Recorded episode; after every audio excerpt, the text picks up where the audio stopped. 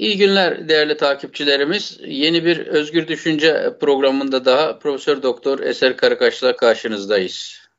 Hocam merhabalar. İyi günler İbrahim Hocam nasılsınız? Ne Bugünkü var? çarşambanın adına ne koyalım hocam?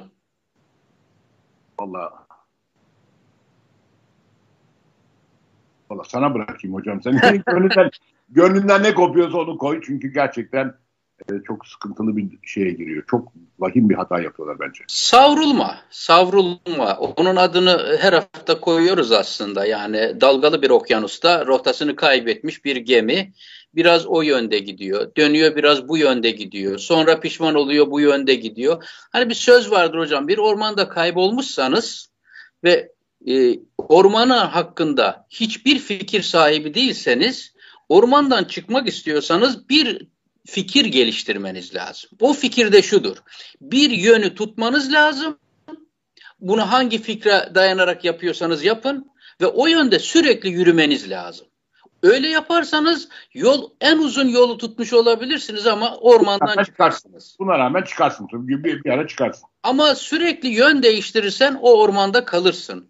Şimdi bir ülkenin e, para biriminin bir gecede millet yattıktan sonra yüzde otuz oranında değer kazandığı, sonra yukarı çıktığı, sonra tekrar aşağı indiği, bir haftada bir ayda yüzde yüze yakın değer kaybettiği bir ülkede kim neyi veri alsın, neye güvensin, hangi pozisyon alsın, neyin yatırımını yapsın? Ormanla ilgili bir şey söyleyeyim. Konuyla alakası yok ama İzlanda'ya gitmiştim. İzlanda tabii biliyorsun. Buzullar ülkesi. Böyle büyük ağaçlar yok. Ağaç pek yetişmiyor yani. Var ağaçlar hatta ormanlar da var fakat çok kısa boyları ağaçların. Ormanda kaybolursanız ayağa kalkın yeter diyorlar. yani bu yönünüzü bulmak için. Çünkü ayağa kalktığınız zaman her tarafı göreceksiniz diyorlar. Yeter yerde ayağa kalkın görürsün. Bence Türkiye, Türkiye'de de durum öyle. Bir ayağa kalksalar, etrafına bakabilseler şöyle görecekler ama ayağa kalkamıyorlar. Evet. Şimdi hocam bunu e, bu olup biten şeyi e, adım adım, aşama aşama, e, soru sora sora ben de aynı, şey, aynı, aynı sistemle gittim. Evet. İnceleyelim hocam. Evet. Çünkü önemli bir şey geldi. Tabii ki e, dövizin e, diyelim ki ben 15 olması öngörüsünü yapmıştım ama e, kaç defa da itiraf ettim. 15'in e, çok bu kadar ötesine 18'lere falan gitmesi, avronun 20'yi geçmesi takdir edersiniz ki sahipsizlik, saçmalık, belirsizlik, güven kaybı içerisinde halkın verdiği orantısız tepkiydi halkın verdiği orantısız tepkiydi. Yapılan yanlışların da bir sonucuydu yani. Evet. Şimdi Erdoğan oturdu kalktı yabancılar yabancılar kurtuluş savaşı bir kere bu yalancının mumu bir kez daha yatsıya kalmadan söndü. İşte bir kendine göre az sonra tartışacağız bu konuyu. Ee, bir e, araç geliştirdi. E, o aracın adını söyleyelim. Türk lirası bizim yer paramız Türk lirasıdır demişti. Kimseye feda etmeyiz, yedirmeyiz onu demişti. Gitti Türk lirasını e, dövize endeksledi. Dövize de değil. Sadece ABD doları diyor şeyde. ABD dolarını açıklayacak. Her sabah Merkez Bankası şeydi. Yani ABD dolarına endeksledi. Yani fiilen Türk parası aslında devre dışıdır. Evet. evet. Şimdi ama bakın ne oldu? Gitti küt diye Türk milleti e, dövizini bozdurdu ve TL'ye bir e, umut içerisinde e, zaten yükseklik korkusu var biliyorsunuz. Döviz o kadar saçma bir şekilde yükselirse bunun bir anda da aynı köpüğün sert bir şekilde gerilemesi herkesin beklentisi dahilinde olduğu için aynı sertlikle panik havası içerisinde de düştü. Ama en azından ülkemize saldıran bir yabancının Erdoğan'ın yalanlarından biri olduğunu bizatihi Erdoğan'ın kendisi çökertmiş oldu. İkinci bir şey bir yalanı daha çöktü Erdoğan'ın ben faiz karşıtıyım dedi. E, hayır, faizcinin başı olduğunu böylece ispat etmiş oldu. Çünkü e, dedi ki halka Türk lirasında kalın, e, dövize e, gitmenizi gerektiren fark ne kadar olacaksa ben onu size hazine üzerinden vereyim. Bu faizin yeniden tarif edilmesinden başka bir şey değildir ama örtülü faiz artış diyorlar. Örtüsü fa- ama hocam çok daha vahim bir boyutu var. Diğerinde işin yani döviz alan kendi riskini taşımış olacaktı. Faize yatıran kendi evet. hesabını yapmış olacaktı. Arz ve talep dengesi piyasa mekanizması çalışıyor olacaktı. Bu hareketle bir kere bu karar tümüyle piyasa mekanizmasının dışında bir e, hareket, arz ve talep dengesini bozan bir hareket ve en önemlisi parası olanların döviz üzerinden zarar etmemesini temin etmek üzere parası olmayan ayın sonundaki maaşının yatmasını bekleyen dar gelirli, sabit gelirlinin o, o ödeyecek bunu. Hazine hazineden hazine diye bir şey yok. Hazine yok. kendi hazinesini çalış kendi hazinesinden ver, verirse bir itirazım yok. Ama bizim hazinemizden verecek. O zaman hocam şöyle diyelim. E, sizin de dün attığınız tweetler vardı. E, onları da ben veri alarak ilk soruyu sorayım size. Yani bir kere e, bir e, büyük bir e, uygulamaya gidilirken şimdi TL mevduatı var, yabancı mevduatı var. Şimdi bir de dolara endeksli TL mevduatı diye yeni bir mevduat hesabı, vadeli mevduat hesabı açılacak. 3 aylık, 6 aylık, 9 aylık, 12 aylık. Öncelikle şunu sorayım size. Bu tür konularda ilk sorunun bir hukuk devletinde yasayla ilgisi olması lazım. Bu yasal bir düzenleme midir? As yasası çıkacak. Yani istim arkadan gelsin lafı gibi yani istim yani istim arkadan gelsin. Yasayı çıkartacaklar ama bu yasayı çıkartırken de ben buna daha önce daha, bu konuyla alakasız olarak o ga, hazine garantileriyle ilgili çok yazı yazdım. Anayasa Mahkemesi'nin onları zamanında iptal etmesi gerekiyordu. O kamu özel işbirliği kanunu şey uygulamalarını çünkü bir kanuna dayanıyor. Çünkü miktarını bilmediğin bir şeyi hazineden finanse edemezsin. Önceden bir kere e, ödenek belli olacak. Ben bu sene bu iş için mesela diyelim ki 6 milyar TL ayırıyorum diyeceksin. Ha, bunu yapabiliyorsan o zaman demokrasi koalisyonu tartışabiliriz. Bir şey oldu. Savaş patladı dünyada. Allah korusun. Rusya ile Rusya Ukrayna'ya girdi. Amerika Rusya savaşıyorlar. Dolar çıktı e, bizim dışımızda 30 liraya. E o, o zaman hazineden biz parayı niye nasıl veririz? Bir kere şeyi ödenek yok yani. Öde, ödenek konması lazım işin yapılması için. Bu en basit Magna Carta'dan beri bir kural. Yani Magna Carta sembolik olarak kullanılıyor tabii ama mali hukukun temel bir kuralı bir ödenek olması lazım ucu açık bir ödenek komaman lazım bütçeye. Bütçe hukukunun temel ilkelerine aykırı. Ne zamanı belli, ne miktarı belli, ne kaynağı belli. Ucu açık. Ucu açık bir şey. Böyle bir şey yapamazsın. Şimdi hocam doğru. Bir kere TVM'den nasıl geçireceksin? Çok merak ediyorum. Bu kanunu nasıl getirecekler? O kanunu böyle satır satırını okuyacağım. Hocam bir de bunun yanına şunu da soralım. Hocam bu ahlaki midir? Kamu menfaati var mıdır bunda? Onu yazdım. Kamu menfaati yok bunda dün tweetlerde buna, buna da değindim. Kamu menfaati yok. Dolayısıyla kamu menfaati olmayan bir yere kamu parasını ayıramaz. Bana ne ya? Yani senin dediğin gibi ay sonunu ancak geçiren bir insanın e, döviz riski yok zaten. Öyle bir şey almıyor. Sen niye döviz riskini o Rıza amcayla Ayşe teyzenin üzerine yıkıyorsun? Hocam bankalardaki mevduatın an itibariyle kabaca e, oynak bir rakam kabaca yüzde yedisi 3 ay ve daha uzun vadeyle duruyor. Yüzde evet. %93'ü e, Türkiye Cumhuriyeti'ne inanılmadığı için, sisteme itibar edilmediği için, halk her an bir şeyin olmasını beklediği için tümüyle vadesiz mevduatta tutuyor. Yeter ki likit kalayım, Bakın bu çok önemli bir şey. Şu sözünü edeceğim şey Erdoğan'ın çıkardığı ürünün geleceğini tayin edecek bir şey.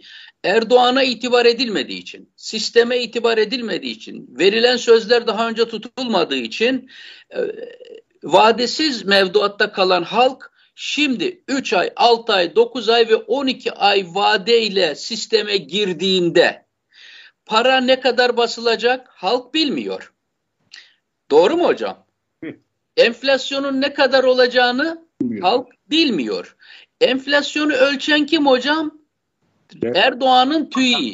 Erdoğan, Erdoğan. Erdoğan ölçecek. Erdoğan bir enflasyon ölçecek ve sen Erdoğan'ın ölçtüğü enflasyonla kendine paranın paran 12 aylık vadede kilitlenmişken oradan çatır çatır enflasyon artacak. Bunu TÜİK ölçmeyecek. Senin paran o orada çakılıp kalacak ama sen sistemden çıkamayacaksın. Çünkü sistemden çıkarsan bir e, kurdan e, doğan farkı ödemeyecekler. Evet. İki, stopaj faizini almayacaklardı bu sisteme girersen. Olacak. Bunu da kaybetmiş olacaksın. Evet. Evet. Dolayısıyla siz yani bırakın e, ENA grup gibi alternatif yüzde 60 yüzde 65 olarak ölçülen enflasyonu TÜİK kendi enflasyonunu yüzde 21 ölçerken Tayyip Erdoğan diyor ki ben bu enflasyonu da kale almıyorum diyor. Tamam. Ben diyor gideceğim diyor yüzde 14 sana faiz önereceğim Merkez Bankası'ndan. Tamam, Sen şimdi hocam o faizden o faizden sisteme gireceksin. Sonra Erdoğan diyecek ki faizleri düşürmeye devam ediyoruz. O faiz düştükçe otomatikman senin faiz kazancın da gerileyecek. Şimdi dolayısıyla sen hem enflasyonu bilmiyorsun hem faizi ne kadar düşüreceğini bilmiyorsun. Bu esnada dövizde bir hareket olmazsa otomatikman sen kontratta yakalandığın için bütün varlığın eriyecek o hesapta bir kere. Hocam bir de bir üslup sorunu var. Ben buna son zamanlarda çok e, yani bilmiyorum kaç kişi buna dikkat ediyor ama mesela deniyor ki e, stopaj alınmayacak diyor. Ya kardeşim daha sen Şimdi ben Türkiye Büyük Millet Meclisi Başkanı olsam, Mustafa Şentop muydu? Neydi adamın ismi? Mustafa Şent, adım Mustafa Şentop olsa, Marmara Üniversitesi'nden tanırsın muhtemelen Mustafa Şentop'u. Ondan sonra ben buna itiraz ederim. Ya bu bizim Türkiye Büyük Millet Meclisi'nin işidir. Bugünden bunu söyleyemezsiniz. Ya geçmezse o kanun? Yani sen onun iradesine nasıl ipotek koyarsın ya şimdiden? Ya bu bir kere çok ayıp bir şey meclisten geçmemiş bir kanunu çıkmış gibi bugün şeye kodular. Basın duyurusuna kodular ya. Stopaj alınmayacak diyor. ya daha bu geç, geçti mi bu şeyden? Meclisten? Sen Yok. nasıl meclisin meclisten geçmemiş bir şey bir metne, metne komak şeyini yani şeyini kullanabiliyorsun yani inanılacak bir şey değil bu. Hocam ikinci soruyu soruyorum. Baya... Hesap nemalandırılacak ve bu mevduat ürününe stopaj uygulanmayacaktır diyor. Ya sen kimsin ki meclisin iradesine ipotek koyuyorsun? Sen kimsin ya? Ve Mustafa Şentop denen o adam buna çıkıp da ya yani çünkü neden Mustafa Şentop diyorum? Çünkü adam Türkiye Büyük Meclisi Başkanı. Ya bu bizim teke hakkımızdır. Bunu yazamazsınız bu basın bildirisine diyemiyor ya. Ya bu kadar bir karakter aşınması olabilir mi ya bir grupta? Böyle bir şuurları yok ki hocam. Bir anayasalla yönetilen, hukukla yönetilen bir devlet bilincine sahip değiller ki. E, Erdoğan'ın e, çeşitli yerlere yerleştirdiği ajanları, aktörleri e, onun için hukuk mukuk, yasa yapma süreci, yasa yapma tekniği, yasa yapma usulü gibi şeylere saygı duymuyorlar. Baba Şentop da güya anayasa hukukçusu. Güya. Evet. O, yani esasen aslında anayasa hukukçusu bile değil. O işin tümüyle. Ama yani kendini öyle diyor. Evet. Ya böyle bir şeyi nasıl izin verebilir ya? Bir tamam, ikinci soruyu sorayım bu vesileyle. Bu da çok önemli. Bir yasa bu ekonomiyle ilgili bu kadar kritik bir hamle yapıldığında onunla sorulması gereken bir başka soru da şudur. Bu inovatif bir şey mi? Yani bir sorunu çözmek üzere yenilikçi, inovatif, kreatif bir şey midir? Hı. Şimdi şunu söyleyelim hocam. Bir sorunu çözmek üzere adını koyalım. Bir sorunu çözmek üzere. Bakın şu an Türkiye'nin bir sorunu kontrolden çıkan enflasyondur. Soruyorum şu ürünün enflasyonu düşürmekle ilgili boyutu nedir? Yok. Dövizi durdurma paniğinin dışında. Bu koptu gidiyor. Yok. Aleme Yok. rezil olduk. Bu döviz dursun. Bu çıkış dursunun dışında halbuki bize bu sonuçtu. Bu sonuçtu. Problem enflasyondu. Peki bu tedbirin enflasyonu düşürmekle paramı daha az basacağım dediler. Hayır e, faizleri mi artıracağım ve enflasyonu kontrol edeceğim dediler. Hayır. Harcalamaları mı düşüreceğiz, enflasyonu kontrol edeceğiz dediler. Hayır. E, tam tersi asgari ücrete yüzde elli zam. Şimdi doğal olarak seçime gidildiği için enfle, em, emekliliğe, emeklilere de elbette benzer bir zam. E, elektrik, su, gaz her şeye kamu zammı. Enflasyon aylık yüzde onun üzerinde kopmuş gidiyor. Bu tedbirin bir kere temel soruna verdiği bir adres yok. Ama geçmiş uygulamaları da dikkate aldığımızda bu yeni ve yenilikçi bir ürün müdür? Değil, kesinlikle değil. Ama bir şey daha söyleyeceğim İbrahim Hocam. Yani ilk soruna bitiremedim ben yanıtını. Var. Öyle. Estağfurullah ne güzel tartış konuşuyoruz. Şimdi bu kanun çıkartacaklar bunlar.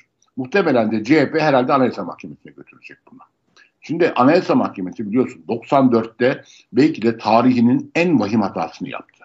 Tansu Çiller başbakanken işte kamu maliyesinde büyük problem vardı ve 93 yılının önceden vergilendirilmiş kazancın üzerine bir daha vergi saldılar, saldı Tansu Ve bu yani dünyanın hiçbir yerinde, hiçbir mali sisteminde olamayacak bir şeydir. Yani vergilendirilmiş bir gelir üzerine bir daha yasa çıkarıp vergi saldı.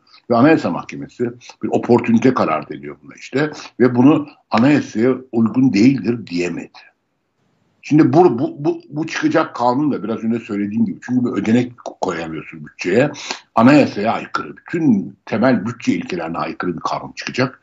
Ve maalesef belki de yine işte bu ekonomik krizde bu bir oportunite kararı denecek buna ve maalesef Anayasa Mahkemesi muhtemelen buna da şey vize verecek. Bundan da çok korkuyorum Anayasa Mahkemesi'nde şey açısından yani. Bunu da, bunu, onu, da, onu da söyleyeyim. Yani Anayasa Mahkemesi ikinci büyük hatasını yaptı. Yani mali hukuk, başka çok hatası var Anayasa Mahkemesi'nin. 367'leri falan saymıyorum. Yani vergi hukuk açısından söylüyorum sadece. Yani vergilendirilmiş şirket karları üzerine bir daha kurum karları üzerine bir daha vergi saldılar 94'te. Sonra bunu yaptı. Anayasa Mahkemesi bunu uygun gördü. İnanılmaz bir şey. Yani 93'te gelir elde etmişsin, vergisini ödemişsin. Aa, bir daha vergilendirildi bunlar. Evet maalesef o hatayı yapacaklarını şimdi de maalesef söyleyebiliyoruz ee, Anayasa Mahkemesi. Şöyle şeyler var ben buna çok takıldım özür diliyorum. Bir şey söyleyeceğim, bir, bir iki şey söylememe şey yapamayayım. Ya şimdi bu piyasa dedin sen çok güzel girdin konuya. Yani bir piyasa denge. Şimdi burada piyasada e, risk vardır ve belirsizlik vardır. Riskin ve belirsizliğin olmaması gereken yer, bak Türkiye'nin temel hatası burada. Hukuk güvenliğidir. Hukukta belirsizlik olmaz. Süper. Hukukta yani judicial security diye bir kavram var. Hukukta belirsizlik olmaz. Hukukta güven olur. Önünü görmek olur. Şimdi sabahtan beri bütün sözcüler ihracatçı önünü görecek, piyasa önünü görecek, Kardeşim herkes önünü görürse orası bir kapitalizm olmaz. Başka bir şey. Piyasa olmaz.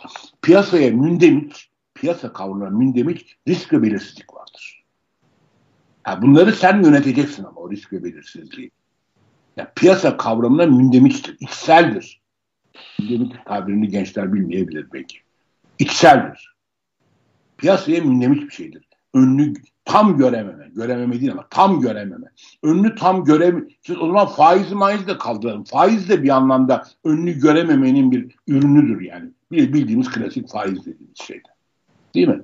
Yani dolayısıyla şimdi, şimdi risk burada bireysel bir riskken yani bu piyasa oyuncularının yani tasarruf üretenler o tasarrufu kullananların yani bir anlamda tasarrufçuyla o tasarrufu kredi olarak kullananların bireysel riski şimdi İbrahim'in benim e, Selim'in riski haline geliyor. Rıza amcayla Ayşe teyzenin riski haline geliyor. Hocam riski. kazancı kazancı zengine Aynen. riskleri ve kayıpları fakir fukaraya 80 milyona yansıtılacak. Benim olmayan bir riske ben niye ortak oluyorum? Ya. Benim olmayan bir risk. Benim yani çünkü, çünkü yani Amerikanca'da ünlü tabir var. Yani no risk no gain. Adam riske giriyor çünkü kazanç bekliyor. Ben riske de girmiyorum kazancım da yok bu işten. Ben oyunun dışındayım. Ben niye buna ortak olayım bu riski?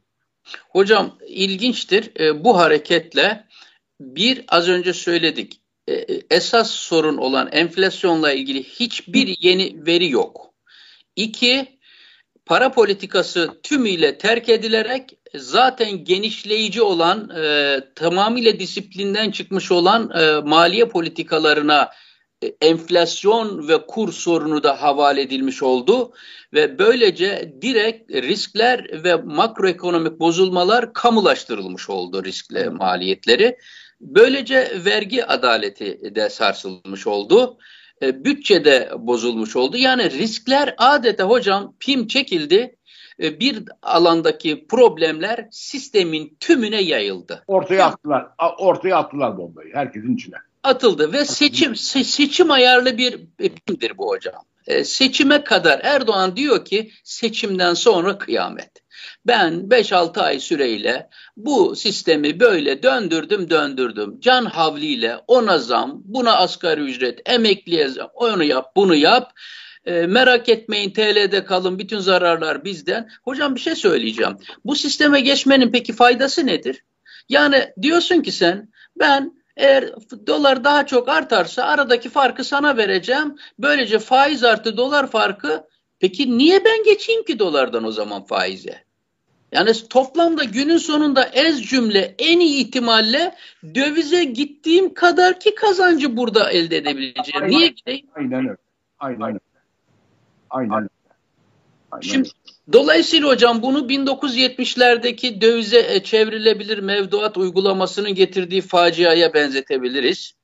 1994'lerde Tansu Çiller'in e, yaptığı ve Anayasa Mahkemesi'nin sizin dediğiniz gibi reddetmediği e, o, o, o uygulamaya benzetebiliriz. Bu yeni değil. Daha önce denendi, sonuç getirmedi, başarısız oldu, bütçeyi bozdu, enflasyonu azdırdı. Bir küçük gruba aynen şu anda olduğu gibi 1970'lerin TÜSİAD'cılarına kaynak transferiyle sonuçlandığı gibi şimdi de zenginlere bir kaynak transferiyle, yandaşlara bir kaynak transferiyle sonuçlanacak ve başarısız olarak seçimden sonraya bir facia yaratmış olacak. Bir maliye profesörü olarak bu mesele benim biraz gıtıkladı. Yani ne demek? Olumlu anlamda söylüyorum bunu. Bir entelektüel şey hissediyorum üzerimde şu anda. Ben kamu maliyesi.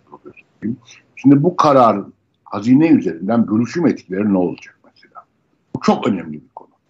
Yani e, kimin bütçeyi finanse ettiğini biliyoruz. Hazine dediğin finansmanı bütçe yapıyor sonuç olarak. Şimdi bu kaynak aktarımı nereden, kimden nereye doğru işleyecek?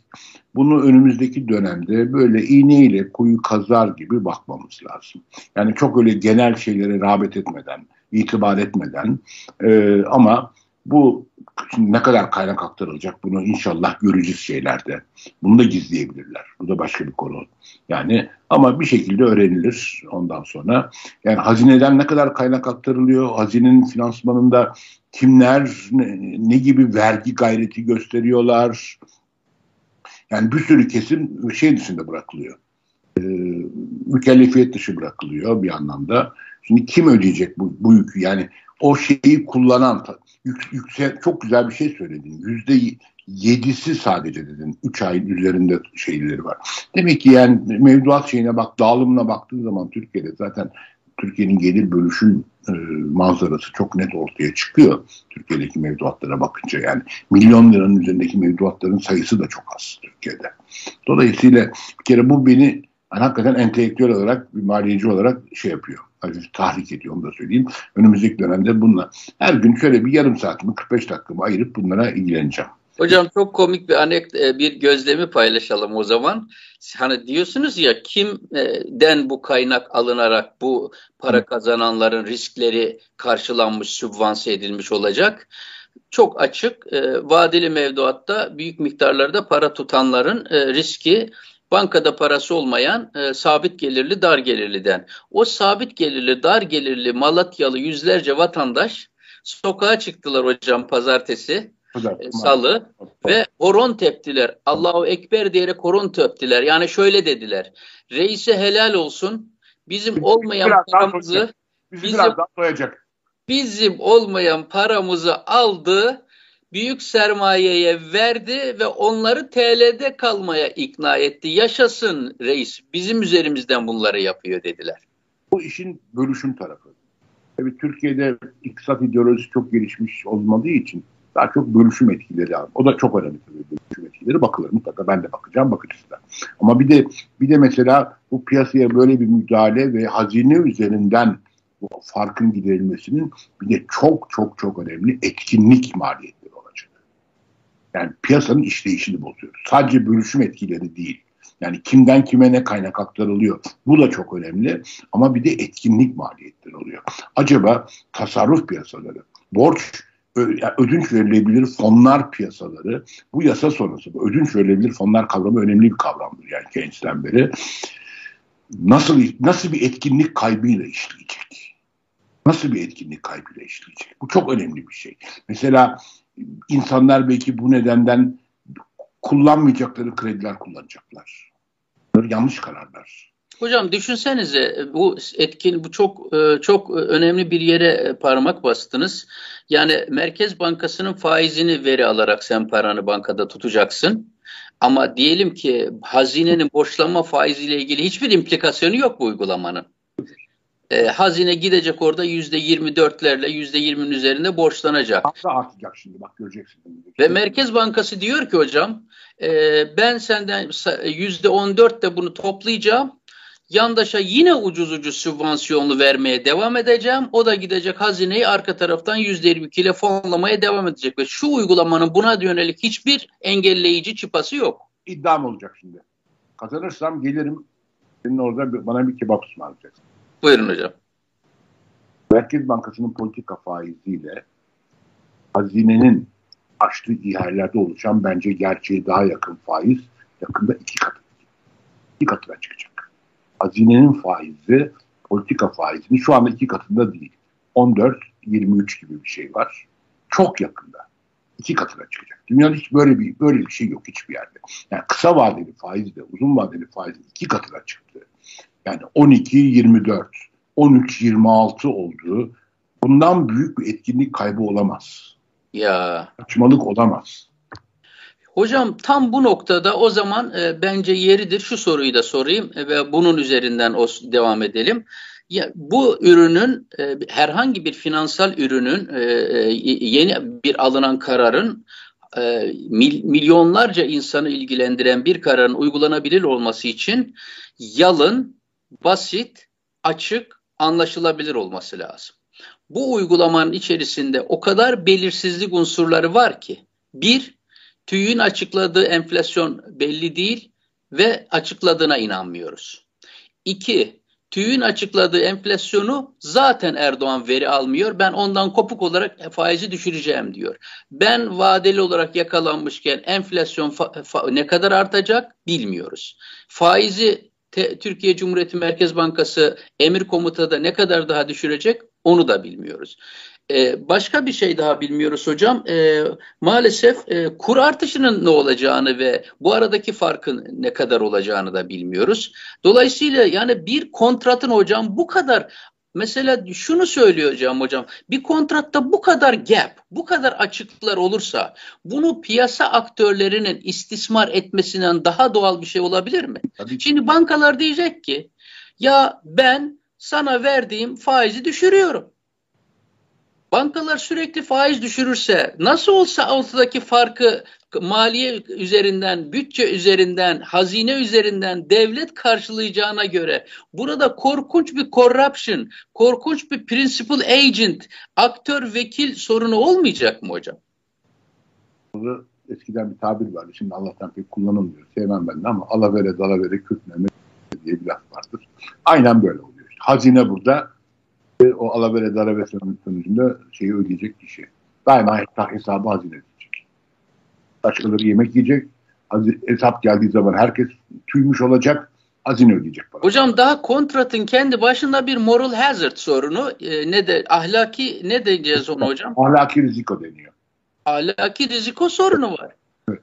Banka faizini düşürsün, masrafını kısmış olsun. Nasıl olsa devlet e, aradaki farkı ödeyecek. Aynen öyle. Bunu nasıl engelleyeceksiniz? Dolayısıyla o faiz, faizi düşen tasarrufçu da şikayet etmeyecek bundan. Bana ne diyecek yani? Bankanın verdiği faizden bana ne? Nasıl devlet farkı veriyor? Ya korkunç bir şey. Ben başka söyleyecek. Şöyle bir tabir çıktı. İleriye dönük kur garantisi verecekler ihracatçıya. Ha bir de bu şimdi.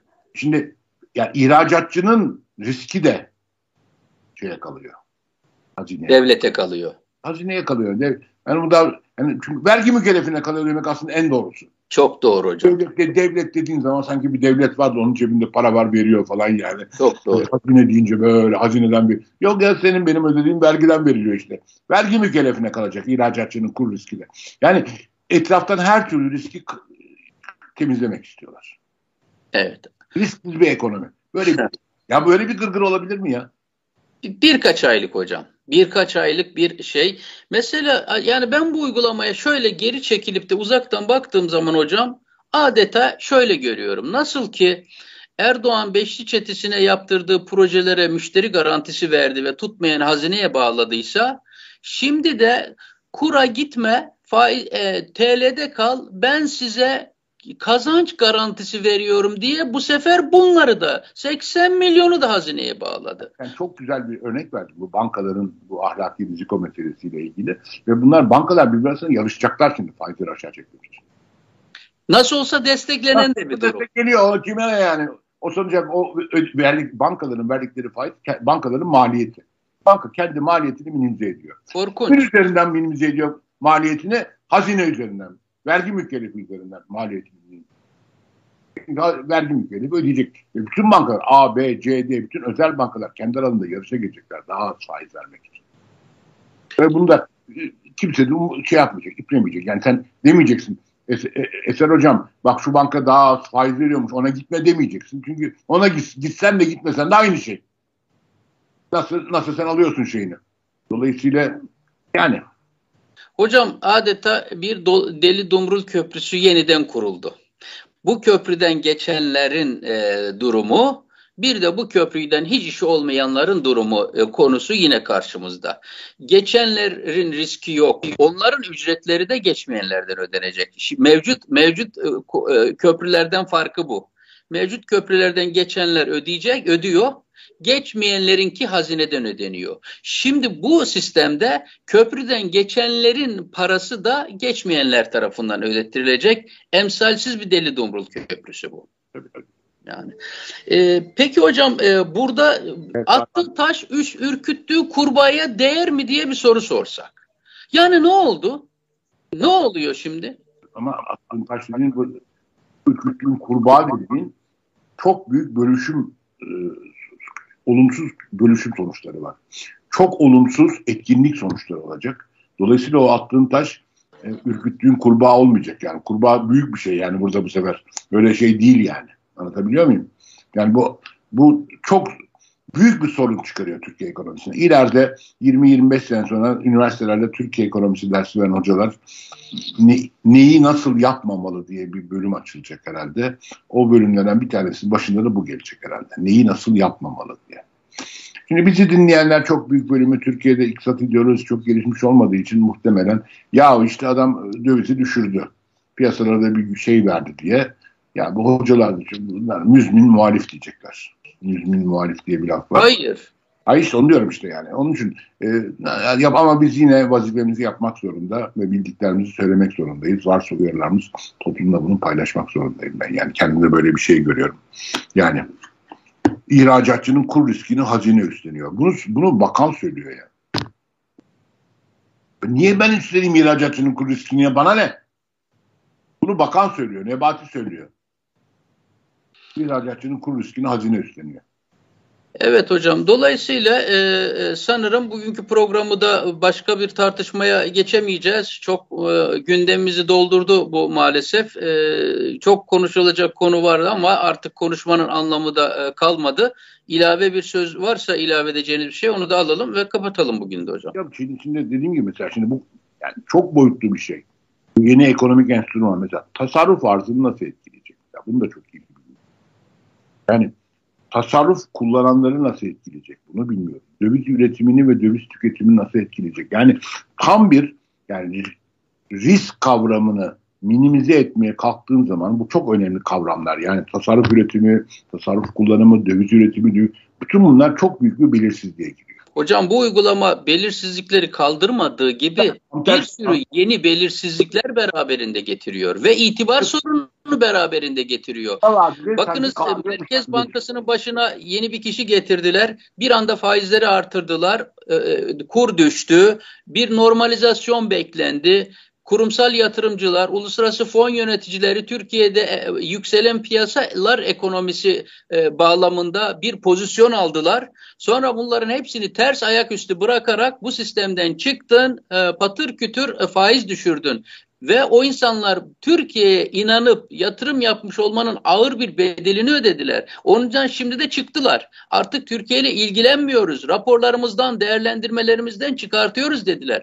Kredi ve derecelendirme kurumları üst üste Türkiye ile ilgili negatif değerlendirmelerini açıkladılar. Şu anki uygulamanın bir seçime ayarlı bir pimi çekilmiş bir bomba olduğu açıkça ortadayken. Yani, musun bu seçimin çok yaklaştığını?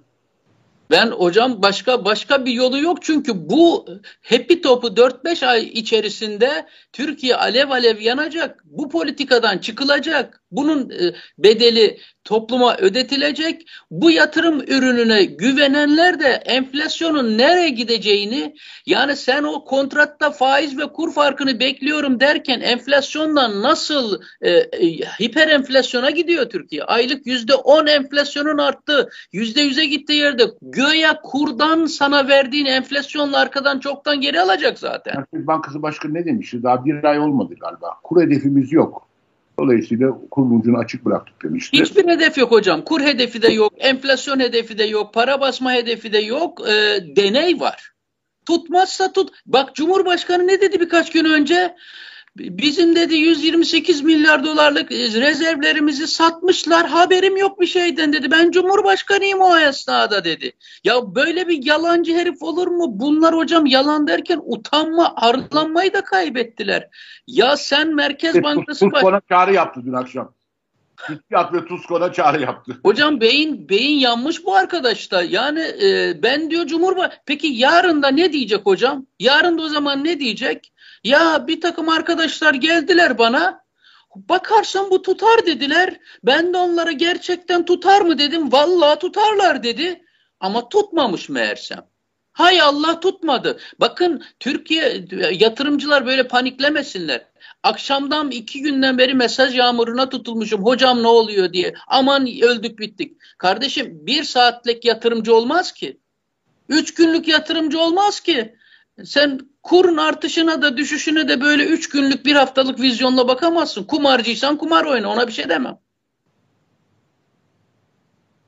Hocam çok teşekkürler. Çok Haftaya söylüyorum. Belirsizlik hukukta olur. Ancak. Bugünün yani, sözüydü hocam. Belir, belirsizliği hukukta yok edeceksin. Tam tersini yapıyor Türkiye. Hukukta inanılmaz bir belirsizlik var. Yani şey yargıçların kararları birbirini tutmuyor. Anayasa Mahkemesi'nin kararları alt mahkemeler oynamıyor. Orada inanılmaz bir belirsizlik ortamı var. Ekonomide, piyasada ise belirsizlik piyasaya içsel bir şeydir. Evet hocam. Evet hocam bu e, bu bu senenin lafıdır. Çok teşekkür ediyorum. E, haftaya başka bir programda görüşmek üzere. Hoşçakalınız. Sağ olun. İyi günler.